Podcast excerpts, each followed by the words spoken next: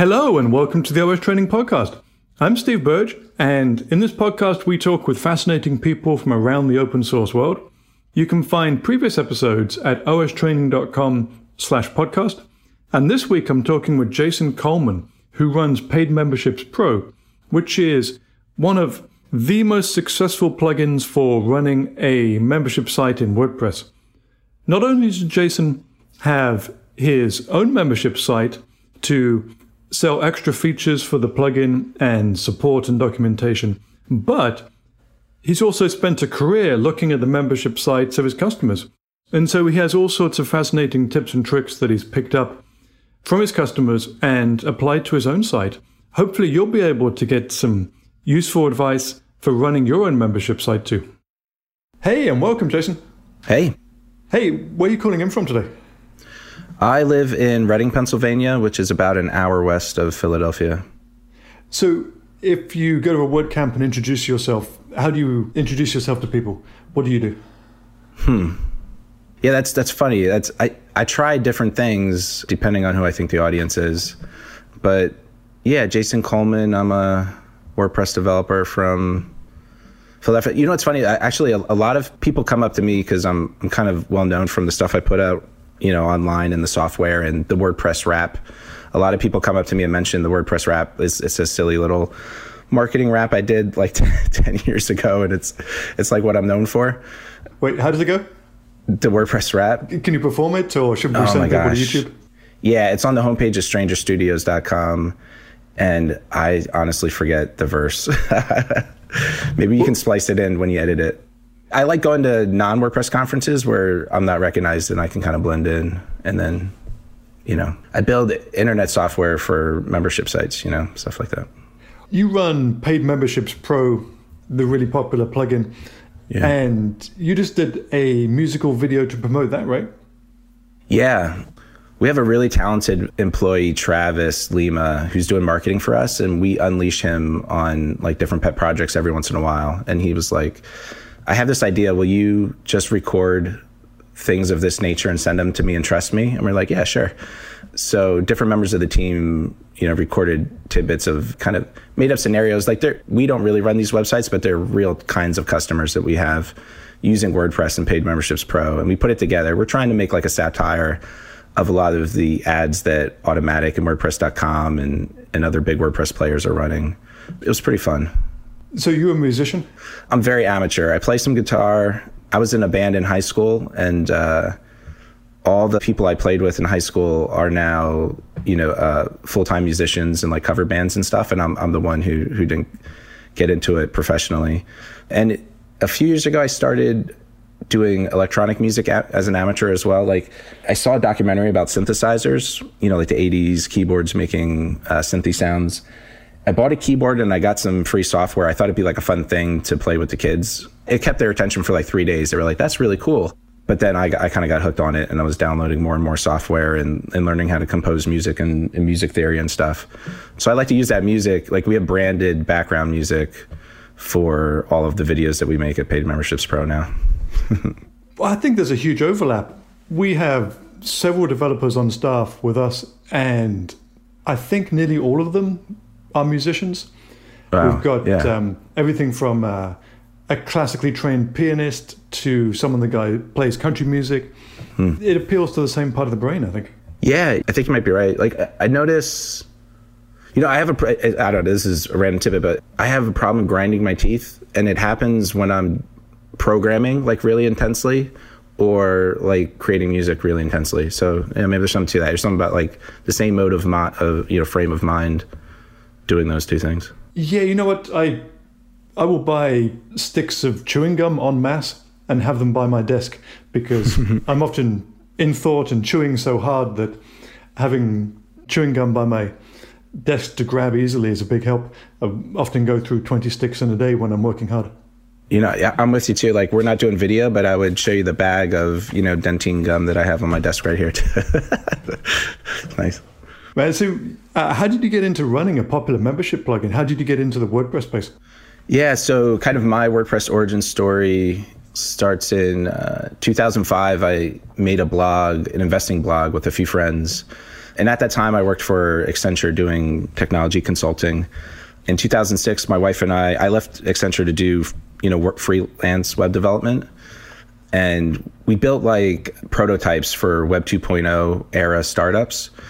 And so, we, and we had like a very popular wine website for tracking your wine and things of that nature. Uh, but we use WordPress for blogs for all those startups that we help people start. And then as WordPress matured, we kind of used it for more. And so we're like, oh, we could use WordPress for this as well, or this would be a good platform for e-commerce. We did e-commerce on WordPress like before there were e-commerce plugins. We integrated with like OS Commerce through custom code and things like that. And we built an e-commerce plugin that was built directly on top of WordPress for like just a few of our clients. We never re- released it as open source. And then WP Commerce was released and wasn't as good as our software, I thought at the time, but it was open source and it was embraced and it, it got used by a lot of people. So we noticed that, like the power of open source at that time. And at the same time, we had customers who needed membership sites. So we thought about using e commerce plugins for membership sites and realized that a solution that was streamlined on the membership the process of a membership site would work better for them. And so we, we spent a few years building that and then released it open source around 2012 or so. And from that time we were building you know doing wordpress consulting basically and focusing on membership sites. And we we made money on the consulting and the, the plugin made a little bit of money but was basically free. And then sometime in 2015 we we took a few months off of consulting and turned away work and focused on 100% full time on the plugin. And, and since then, we've been 100% working on Paid Memberships Pro and, and growing the team that supports it. Well, there's been an explosion lately in membership sites in general. I seem to remember we started membership sites, put our first one up in 2008 or so, and the yeah. technology, not even on the, the WordPress on the website side, but the technology on the payment gateway side was pretty awful. Most of the gateways had really bad support for recurring subscriptions. And yeah. it's only been in recent years that it's been much easier to set up accurate, uh, user friendly recurring payments. Yeah, and there's definitely there's a lot of demand from the businesses that use it. There's lots of brick and mortar or real life associations are moving online. And so they need to collect payments online. And then courses is is kind of like the second most popular use of, of our membership software anyway. And so I was at a podcasting conference and I was asking them about monetizing podcasts. And I thought we would talk about like charging for access to old content or new content or side content. But everyone was talking about the course that they're making and they're going to sell. So, and of, course, with courses, there's an overlap with membership sites. A lot of times they, they kind of sell it as a membership and, and other features.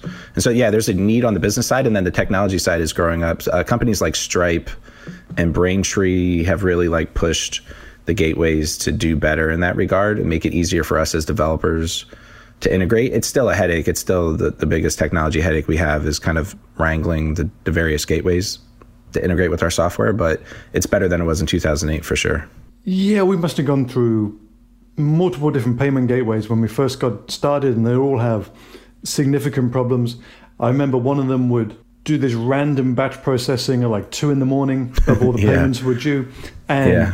the vast majority would fail because basically they, they ran all the payments on their system at the same time through mm. one big cron job. I think. Yeah. We had one other payment gateway that encrypted and stored all the credit cards, and then yeah. actually forgot what the encryption key was. and so locked up all their nice. credit cards in their vault. yeah all sorts of stories like this, but things like Stripe make it much easier now. So yeah. the majority of your customers, or at least the biggest sector of your customers, are organizations that need to collect annual memberships. Is that right? Yeah, I, you know, it's funny because I, I do this every once in a while. It's a fun fun thing to do. But I went through like the last 25 people who signed up for our membership like this week, and I took a look at the site that they mentioned and like I tried to guess like what domain it was and like probably a quarter of our users are associations. So they're you know groups that collect dues and have a conference once a year and they talk about some specific industry or niche.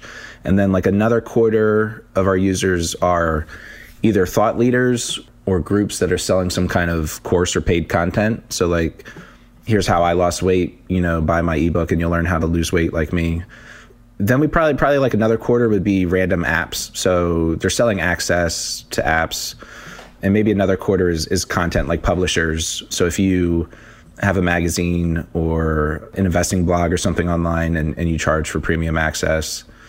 So that's like a rough breakdown, but yeah, there's all kinds of use use cases. Are there any niches or any angles that have been surprisingly successful in your customer base? Have you come across yeah. a whole bunch of sites and suddenly thought, wow, people are making a ton of money from selling X?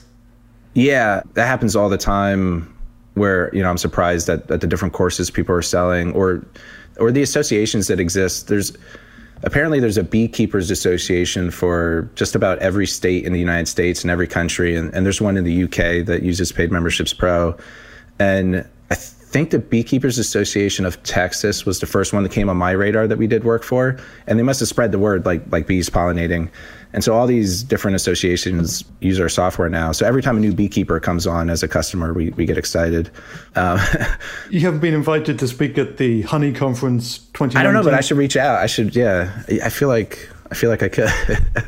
Maybe we should. Yeah, we get you know even more of the beekeeper association market. But that's just one example of kind of w- uh, an association that wouldn't be on your radar, but just a group of, you know, a few hundred people with a common interest and they collect dues and, and go to Vegas once a year. And, and there's so many of those.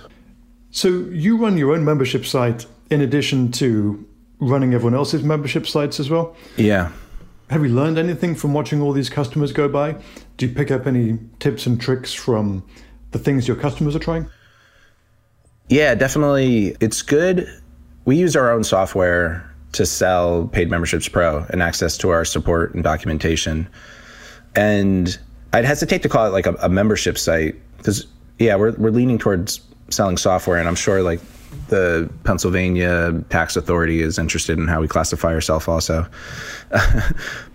yeah, using our own software means that we we catch bugs earlier, and when um, maybe early on we notice a we had an idea of you should use one gateway only and your checkout process should be streamlined and don't give people another decision about using PayPal or a credit card or something like that. So we built the first iteration of Paid Memberships Pro like that, and we had it on our site. But we saw a lot of our customers asking to offer PayPal, uh, mostly because they needed to as a second option, like for international customers there's a lot of countries where even now people you know can't get credit cards easily but paypal accounts are easier to come by. So we implemented that for our customers and then we saw an increase in sales from it and it's something that we implemented on our site and then built an add-on around to make it easier. And i think we're kind of behind the curve. Like it's it's a big update in our core plugin to be able to kind of offer the band of every single option you know apple pay amazon google wallet that's something that's changed, I guess, online. People are more comfortable with that, but also we saw customers customers notice that first before we did that having multiple gateway and payment options increase sales. So yeah. We know what developers and business owners love to complain about PayPal and mm-hmm. how clunky and frustrating it can be. But I was talking with Syed, who does yeah. WP Forms and a lot of large plugins, and he mentioned that they experimented with taking PayPal off yeah. and simply offering credit cards and Stripe as the gateway. And in his experience, it would cost something like 20% of your purchases. That's a, yeah, I would make the same guess, yeah. That as difficult and cumbersome as PayPal is, even if the customers don't love it either, it's a kind of. Yeah, we used to feel when we had only credit card checkouts, maybe once a week or every other week, someone would ask, Hey, do you mind if if I pay through PayPal just offline and then you hook hook me up. And we would do that, and we're like, wow, if if this many people are brave enough to ask through the, you know, I mean, how many people are making the same decision to just like, ah, it doesn't use PayPal, or I don't have my credit card on me, or I'm, I'm I can't get a credit card, so I'm gonna go somewhere else. And so, pay, yeah, definitely, like we recommend every site, you know, offer PayPal as a second option I feel like Amazon and Google Pay and Apple are they're not as big as PayPal in terms of people who like solely use it for internet purchases, but they're, they're definitely coming up. And it, it's helpful that everyone's like logged in already to Amazon. So it's just one button, you know, but especially it's, it's hard for us, especially for recurring subscriptions and stuff. Like you said, these gateways all do it differently and, and not necessarily in a great way. And it's super complicated to make them all work. so Jason, you must be getting a lot of different pricing ideas, a lot of tips and tricks from the customers you look at. Do you end up trying a lot of those on your site? Do you end up doing a lot of A B testing, a lot of experimenting with prices and coupons and discounts? Yeah. So we usually run about one larger pricing experiment per year. And we started doing that two or three years ago. Someone by the name of Kirk Bowman, who runs a podcast called The Art of Value he either reached out to me or I, I stumbled upon him when I was thinking about pricing. And I did a consultation with him. I paid him for some consulting. And then later I went on his podcast when I talked about how he implemented the, the advice he gave me. But the, the big aha moment he gave me was around testing pricing was that you don't actually have to charge the new price that you're testing. So at the time we were considering jumping from I think $197 to $297. And so we set up software on our website. I did it custom just because I'm a you know developer and so I like to do things custom. But uh, the pricing everywhere would say three hundred dollars or 297 actually. And then as soon as you got to the checkout page, it would actually mention it would say, "Hey, we're running a fall sale, so it's $197." At the end, so the the pricing that was actually charged to them was only 197 and so all of our kind of like the funnel of people coming to the website saw 297 and they like twice clicked on buttons suggesting they were ready to pay $297. And then maybe they noticed that it was actually 197 because there was a little note. And that might have had like a conversion, but we were A B testing. And so what we found was that there was practically no change. There was a very, I think the 197 converted like 5% better at every step. But of course, you're getting 50% more money. And so we ran that test for a month. And then that gave us the data to basically know that, hey, if we change our pricing, it's not actually going to have you know as big a downside as as we think. So your prices are fairly high for WordPress plugins, although in yeah. general the market seems to be more tolerant of higher prices these days.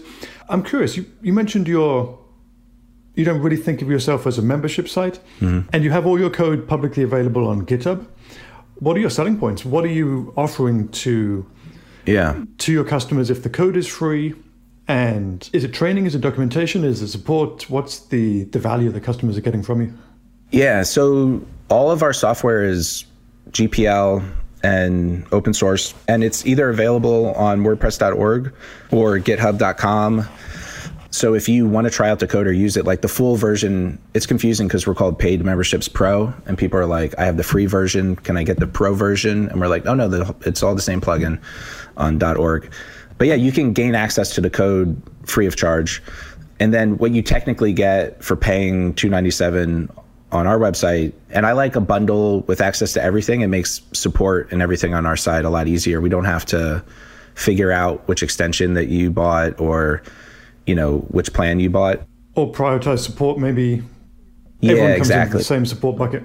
Yeah, exactly. So people often ask, like, is there a way I can pay more to get expedited support? And that would be hard for us to actually deliver. I'm, you know, in my mind, I'm like, I want the support that we offer now to be as fast as possible, and I don't want to get distracted by clients that are paying more. So yeah, we have one product that gives you access to everything. And what everything is is like our support ticket system. Some of our documentation is locked down for paying members only. A lot of our most of our documentation, probably 90% of it, you need a free membership just give us our, your email address and we give you access. And so we use that as like a marketing funnel. And then they also gain access to automatic updates of like what we call plus add-ons.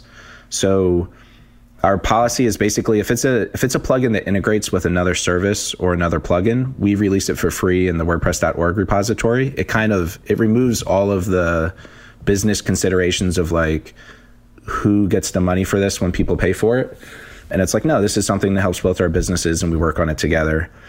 But if it's a if it's an add-on that just adds functionality and it goes into an add-on if it's something that not every membership site needs but only a certain subset needs and it's easier for us technically to kind of control the code in an add-on So those plus add-ons are on GitHub if you just want to find them and install them and they work with all the features. But if you want automatic updates through like the WordPress backend that downloads the zip files from our server, you have to be a member. And to be honest, like that value is not it depends. If you're if you're a developer, you don't mind going in and, and manually installing things.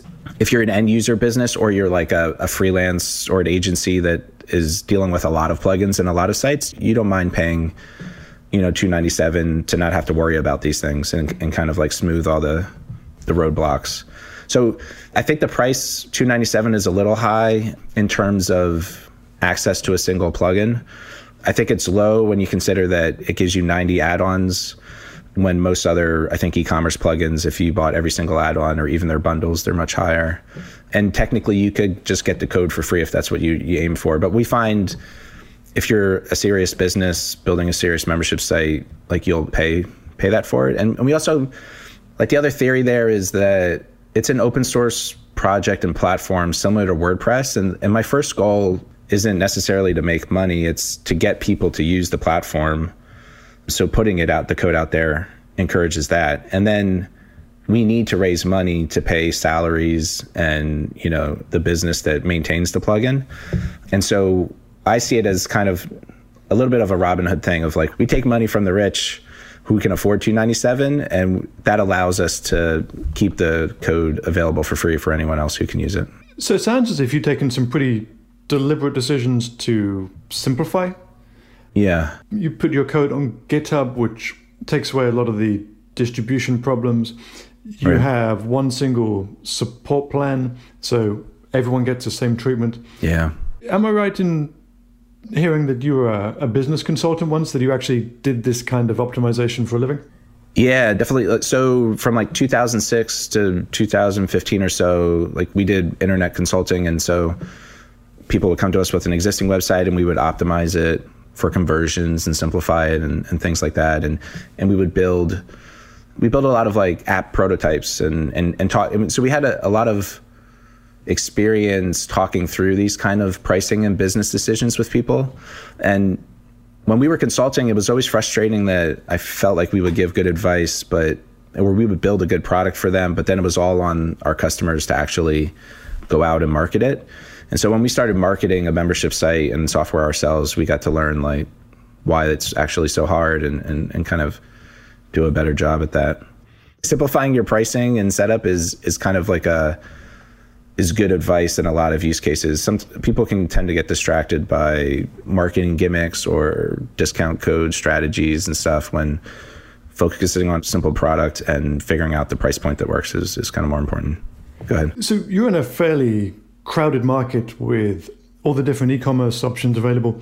The a thousand pound gorilla in the room is WooCommerce, but there's also yeah. easy digital downloads, GiveWP, and quite a few others as well. How do you end up positioning paid memberships pro in amongst all those other options? Do you stick very tightly to a particular niche? Yeah, so we we focus on membership sites in particular, and so comparing that to WooCommerce, and WooCommerce is great, and we like it when we consult with people. We often tell people to that WooCommerce would be a better solution for them when it works. But WooCommerce comes with like um, a shopping cart, inventory management, and shipping information and control. And those are three things that most membership sites don't need. And when you, if you did use WooCommerce, there's there's a kind of technical debt to having those systems. So any kind of customization that you do, or or things you need to to tweak the checkout experience, you have to consider. Well, like how's it going to affect these three systems I'm not even really using? And then from a mental perspective, you have to dig through like the, you know, shipping information settings pages that you don't care about to get to the pages that you do care about. And kind of like the sales funnel of a membership site is a little different from a typical e-commerce site.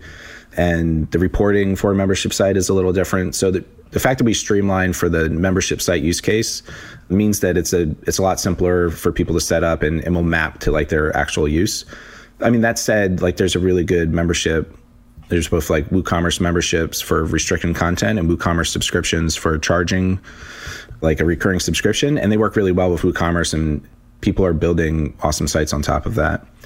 Then within the membership space, I think our niche there is that we embrace open source and the concept of a membership platform. And so like the fact that all of our, you know, code is available to build on, we want to like be part of a community rather than just, you know, focused on a product. And d- different membership plugins embrace that to different extents. There's quite a few hosted services in the space. Yeah, as well. Yeah, I think, and yeah, there's it's a it's a really good business opportunity. Something that's that, that is toyed with us. I think Memberful was one that just got bought by Patreon, where it was they're like a membership button. So you just put like an embed button code, and then you manage your membership on a separate site, and so you could put that code anywhere online. And there's just uh, yeah, there's other ones that like they host your whole website which are I think for different users, it, like that could work. Like different end users want like a kind of simple. I don't want to care. I don't want to know like how stuff works behind the scene. Our plugin does tend to skew towards, uh, and we focus on it like developers who want to customize the membership experience. And so some end users will have trouble doing certain things on our plugin. There's definitely a lot of end users using our plugin happily and we never even hear from them because they just set up a recurring payment and they get their money and they're fine.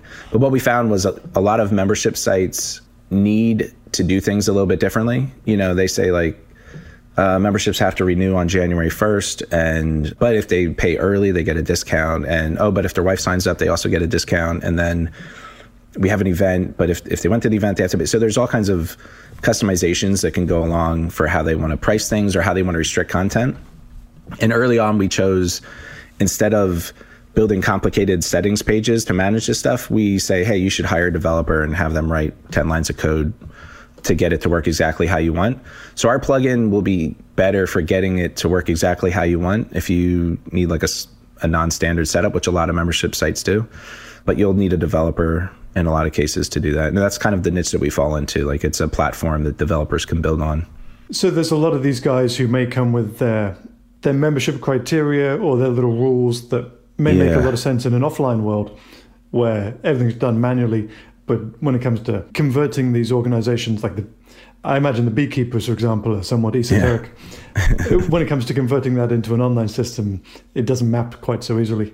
Yeah, yeah, and it's kind of a double-edged sword. So we our software makes a lot of things possible, but at the same time, like I said earlier, simplifying pricing and plans, you know, is a good thing. I always say if it's complicated to program, like you're trying to explain to me how your uh, approval process or your your content restrictions work or your pricing works, and if you can't explain it to me and I can't program it, just imagine like explaining it to your customer. I'm like, they want to know like why their membership is $17.32 instead of $15, you know, like, so simplifying is good. But even when you simplify, like, yeah, our, our tool is kind of flexible that you figure out what's important about your membership site and you can make that work exactly how you need it. So, how big is PMP now? You're a husband wife team still, and you've got a team of yeah. half a dozen or so? Yeah, something like that. So, definitely Kim and I have been working together since the start. And we just hired three new people who are trialing for support. So now we have, and it's confusing, about 10 full time people. So, yeah, about five in the United States and five in South Africa full time working on site and, and a few contractors who do work for us here and there. So, how fast is the business growing? You've been at this for several years. Are you at the point where the growth is really starting to kick in? Yeah, what's funny is, and this might be because I, I'm such a fan of spreadsheets, and once a year I build one and look at it and kind of like crystal ball, like, hey, how are we going to do? But even like through the consulting stage into since when we switched to products, with the exception of that year when we switched like our business has been growing 20% year over year or around there 20 to 30% and so i think we'll do if i had to get like around 70 80000 dollars a month in revenue this year. Hey it's nearly at the million a year mark. Yeah we're like really close to that. So if we do something spectacular that bumps it up we, we could hit that but we'll probably come just under. Oddly that makes you uh, from remembering what uh, pippin wrote about yeah. easy digital downloads makes you yeah almost exactly the same size in terms of revenue. Yeah, yeah, yeah. He he posts those in his um, annual report. So affiliate WP, I think, makes like quite a bit more, like a little over a million, and I think Easy Digital downloads is a little under, maybe last I checked or saw. Yeah. Um, and then Restrict Content Pro, his plugin Restrict Content Pro, I would say, is like our actual competitor. They line up most kind of philosophically with like what we think a membership plugin for WordPress, what it should do and how it should work. And we we had the advantage that he ignored that plugin a little bit while he focused on affiliate WP and easy digital downloads. But now him and I forget who the other developer is who's leading it up are focused on it and they're they're doing a lot of really cool stuff, you know, with the code there. And and I think they're growing the revenue of that as well. But yeah, it's it's it's um I live a really blessed life and we afford, you know, our team of 10 that to pay them well and and invest back in the you know keep the keep the plugin going and and kind of the things that we have to do around it. So, we're at an interesting time in WordPress. A lot of businesses are moving towards adding a SaaS service. A lot of businesses and developers are having to deal with Gutenberg. How carefully have you thought about and planned out what you're going to do with PMP over the next couple of years? Or is that not the way your brain works? Are you taking it step by step? No, definitely. Like, there's a lot of opportunity around our platform. So, I think there's a theme called Sweet Date, and the company behind them, Seventh Queen, they sell themes on ThemeForest, and I'm pretty sure they've they make more money selling that theme that it, it integrates with Paid Memberships Pro in a really tight way. It does a lot of other stuff, but they make more money selling that like membership site theme based on our platform than than we do selling the platform. Um, huh. And so and and there's definitely customers that we run into that that make you know over a million dollars a year selling memberships. But anyway, there's a lot of opportunity in terms of like high-end consulting to help these large associations port over to our software or a hosted platform. We've toyed with the idea a bit and we, we explore it. If we get we sell about maybe like 10 new customers a day. If one of them every day would buy a hundred dollar a month hosting plan instead, you know, within five years, that becomes a gigantic business that's bigger than our business. And I think that's like a safe assumption that you might be able to find one in 10 people who don't have hosting yet and just want the hosted experience. Another thing we toyed with, we talked about WooCommerce earlier, where it's such a giant market. We have 80,000 users according to WordPress.org, and WooCommerce has 4.4 million. And so I joke that we should just take our most popular add ons and port them to WooCommerce and sell them as WooCommerce extensions, it would probably be a bigger business. And if you're a developer and you run into me at a WordCamp, like I give away these ideas. Like if you're looking for something to work on, I'm like, yeah, just fork my code and sell it for WooCommerce. You'll probably make good money on that. Because, but what I find is I think about these things and I don't want to get distracted. Like I, I, I feel like I could spread, we could spread ourselves too thin and lose focus on the core product that we have. And I mean, maybe it would be a, better business decision in, in some cases, but you know, like I said, I want to build the, the membership platform and and have you know paid memberships pro be as obvious a tool to use for a membership site as wordpress is a tool to use for a blog or a content management platform. And so yeah like it, i stay focused on the core product and, and gutenberg is part of that. It's definitely i was concerned about it like a lot of people in the space and developers when it was announced and kind of how it was going the past couple years but at the state of the word and like wordcamp us in general this past december and actually launching it it's kind of like yeah, this is it. This is the reality. It's the future, and, and we have to embrace it. And the development practices around it, in terms of using JavaScript and React instead of PHP as much, I feel like an like an old timer and a fuddy duddy. And like, oh, I'm just going to retire and let these young guys that I, and girls that I've hired, like they're they're they're younger and smarter than me, and I'll let them figure it out. So definitely Gutenberg is the future and, and blocks in WordPress and in all reality, there's a there's an excellent opportunity not just in membership plugins, but different premium plugins in general, um, different forms plugins, other e-commerce plugins, the email marketing plugins, the SEO plugins. There's an opportunity to be to build like a block first solution that doesn't have the technical debt that we have because we built a plugin almost 10 years ago. And it works exactly how new people coming into WordPress expect it to work as a block there's an opportunity for them to kind of leapfrog us, and and so I, I feel like it might happen. It, but but we're gonna to fight that. You know, we're gonna embrace Gutenberg, and the Paid Memberships Pro 2.0 launched the beginning of this year, and it it has kind of the first phase of ideas we have for using blocks. So things that were shortcodes in our old plugin are blocks now. We have the ability to restrict other blocks based on your membership level which I'm not sure other membership plugins have have released yet. So if you're using blocks and you, you need to restrict them, you know, our membership plugin does that. And so we're embracing it and we'll, we'll try in our kind of iterative crawling open source way to catch up and stay on top. in terms of the you know the new development environment of WordPress. Well, you know what? I've really learned to love it in the last month or so, maybe after all the mistakes that were made with actually getting Gutenberg out the door and Yeah. all the problems in the release. And then, what, two, three months in, my mental model started to flip. And hmm. just recently, last week, I started to convert even all the custom post types that we have on different sites over to Gutenberg. I started to miss it.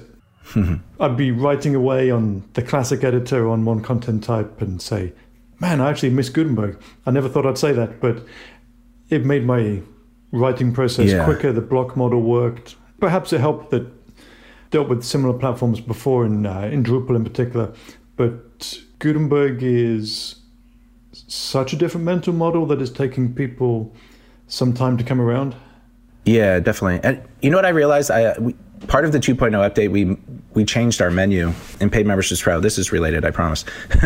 but um, we had this thought. Uh, our old menu was kind of like based on the the flow of setup. When you're setting up a membership site, you go here, then here, then here, then here. But you really only do that once, and then you use the membership site every day differently for the rest of your life. So we we rearranged things on the menu based on like the most what you're most likely to need to use day to day. So like your members list and the orders list are first and second instead of being further down because it's later in, in the setup. And we kind of moved the menu up. Like uh, I think when we added it before, we just added it wherever WordPress put it by default. But now there's kind of standards where if your plugin manages like custom post types, it should kind of be above the settings. So we're like, hey, let's move it above the settings. So I ma- we made this tweak where we moved the menu, and for like a month and a half, I would my muscle memory would just click the wrong link every time I, I went to do something. And I'm like, I built this, like I coded this. I'm the one who told it to move up the page. I know it's there, but like my arm and my mouse hand keeps going to the old menu, and I have to like be like, oh yeah, where is it exactly up here? And so when I did that with my own software, and that was around the time Gutenberg was in development too, and, and I was struggling like, where's the button to delete a block? I'm like, man, our muscle memory, and we do this every day, is like really fine grained. It's going to take a bunch of time to relearn that. I can see why you want to turn it over to the kids you fired now. yeah, exactly. It's like I'm getting old. It's hard. So yeah, so I so I have a lot of I guess empathy for the problem of like you're changing things so much. It's it's gonna be hard, and that's what I feel about Gutenberg is the stuff it does really well feels so good and kind of the, the future roadmap of, of how it can be used for you know front end layout and editing and, and different things and also like the extensibility of it and if you've seen a demo of like some of the the block plugins that you say like um, they have templates built in and you're like i need a x form and, and you click it and it, it shows you a pretty picture and then it adds like 12 blocks that are that form and then you can drag it around. Like it feels so good. It does that stuff so well. And all the stuff that i have problems with and a lot of a lot of what other people have problems with like from a ui and use perspective are either little bugs that should be fixed or kind of minor things that like we'll get over as we figure it out. The other day I ran into like a weird display bug and I, I took a note. I got to look into it and see if that's like a known issue. Like it moved the cursor around in some weird way and blocks can get lost and the nested blocks like need to be a little bit have like bigger UI to make them easier to manipulate and but all these things like they to me as a developer they sound like things that can be fixed you know um, it's not like a problem with the core idea one thing though that does worry me, I mean, talk about like from a development perspective, the movement to JavaScript and and like Node.js, form of development, like you rely on so many libraries and you kind of mindlessly pull them in. And like I copied like a, a Gutenberg tutorial and it had the the list of requirements. You're running the script, the npm build, the npm scripts, you know, and it's like the npm requirements, and you, you run the build script and it pulls in all this JavaScript. And I don't really know what it all does or why it's needed. And this is kind of true when you use plugins and stuff, but it feels it feels a little bit different to me. It feels like a little more distant and there's a little more like spread out. Like, almost? Yeah, yeah, and, and it definitely is like at the, the coding level. Like PHP has the encryption libraries built in, and JavaScript doesn't. So you have to use like the encryption library that someone built. And there was the case, I forget the library at the end of last year, where someone took over an open source project and put malicious code into like a commonly used library. And it was, oh man, I wish I could remember what it did, but it was something kind of silly. It was like, it was like a five line piece of code. It made like a kind of if conditional. I forget, but it's something of that level. Like it was, it's, it's something that almost should be built into the, the, the software, the JavaScript, but instead like you use a library because it makes your code like a little bit easier to use. And so everyone uses this code and then like the, the malicious code gets in and, and you don't know it was there. And so there's stuff in place. They it, it, was fixed really. It's open source, so it was fixed really quickly, and like the patches went out. But I still feel like whenever you run that npm build and you get like 50 libraries that you don't know about. I mean, on some level, the same thing happens in in WordPress and PHP, but it, it is a different it's more extreme in that platform, I think. And I, I wonder like if there'll be some pushback. Like people are embracing it now for development, but I, I could see that being a kind of cyclical thing where five years from now, there's going to be more of a like uh, a push towards like we want a silo of like we only use our you know like WordPress will bless and maintain their own versions of all these li- JavaScript libraries just to have more control over it and safety and security and like maybe that's how it would form or just people will there'll, there'll be other kind of issues with that development paradigm and, and people move back towards, you know, using PHP for things. Yeah, there's a whole bunch of these software projects that are stuck on somewhat old or unmaintained versions you have. Yeah. Joomla uses Bootstrap 2 in the core. Okay. Drupal uses an old version of Symfony. And inevitably, similar things have happened to WordPress and will happen to WordPress in the future. Again, the more external libraries you rely on, the yeah the more you're reliant on on other companies, on Facebook in the case of React. Yeah. The more vulnerable you are to them deciding to make breaking changes for their own reasons. Right, right. So it'll be interesting to see how that plays out. Okay, so you you've generally enjoyed the move to JavaScript development, but have some nagging hmm. concerns in the back of your mind still. Yeah, I like uh, so enjoyed is an interesting word choice. Like I've Sometimes, sometimes. well, the answer is no. Then, by the sounds of it, yeah, no. You know, it's like it's. I think it's. I'm, i feel like a fuddy duddy. Like I'm. I have to relearn some things from scratch, and also maybe I'm writing this book, building web apps for WordPress, the second edition, and so I'm diving into the JavaScript, and I, I feel like I have to understand these things at a lower level, and not just take for granted what they what they say they do. So, like I said, like when you you copy and paste the Gutenberg example, and it says these are you know the JavaScript libraries that are required uh, like one exercise I did for the book was like, what's the smallest possible like block I can build for WordPress? Because like, do I need to import the localization library and and do I need to import? I forget the library that allows you to use JSX and the library that they do these different things. But it, I'm like, it's just JavaScript. So like, how minimal can I make it? And that was an interesting process. It'll be in the book when when it gets released the, to then build up on top of that and figure out well like which pieces of this block code are react and which are javascript and which are wordpress and which are like another javascript library because it's, it's a web of all these technologies and, and so i feel like i have to understand it at a lower level and, and it just makes me feel like like it makes me feel dumb when i program php i feel like a god because i've been programming it for you know 20 years and uh, I follow along with like how it's changing. PHP is changing actually pretty rapidly now with like the iteration on the versions, but not compared to JavaScript, um, which I've I've always used in different ways, but now you know it feels like a different paradigm. So yeah, I, f- I feel like it's hard to be able to do something so well with one tool, and then you have to use another one, and, and you go back to square one, and you spend a lot more time like researching and struggling with build tools and stuff. So it's definitely been frustrating from that perspective, and that's what makes me feel like I, you know, I'm like, oh, I should retire from the programming, even though it's it's fun. But I, I feel like from a business perspective in WordPress, like it's definitely the, the, the path forward for the project, you know. So I understand like why the value of all these things and, and like why the tools were chosen. Hey, just settle in and be the boss and hire developers to do the handle all, all the JavaScript libraries for you. Yeah, yeah, and I'll, I'll have like side projects, you know, to to build whatever I want. So there's, there's probably like still people who build like random things in Fortran and COBOL and like uh, that'll be the equivalent, you know, and be like, look at my little PHP project here. Anyway. So you have a new version of the book coming out, and you blog a lot yeah. about membership tips. Where can people follow you and Paid Memberships Pro? Yeah, so the best place is probably on Twitter, Jason underscore Coleman on Twitter, and I'll post anything I you know my thoughts in general. And then anything i post i post a lot to the paid memberships pro blog. And i'll probably be posting more often to my personal blog therealjasoncoleman.com with um, stuff about the, the new book and things like that going forward. I say new book but it's just a re- it's an update. It feels totally new. Like we, we delayed it a bit so that gutenberg would come out and we can put stuff in the you know gutenberg related stuff in, into the book. And the rest api uh, wasn't around when we first wrote the first version. WooCommerce wasn't really around. We have a, a section on e-commerce that said I thought Jigoshop was going to win out versus WooCommerce, and WooCommerce obviously is now the biggest e-commerce platform generally in the world. Well. no, yeah. So like, yeah, we had to update that chapter.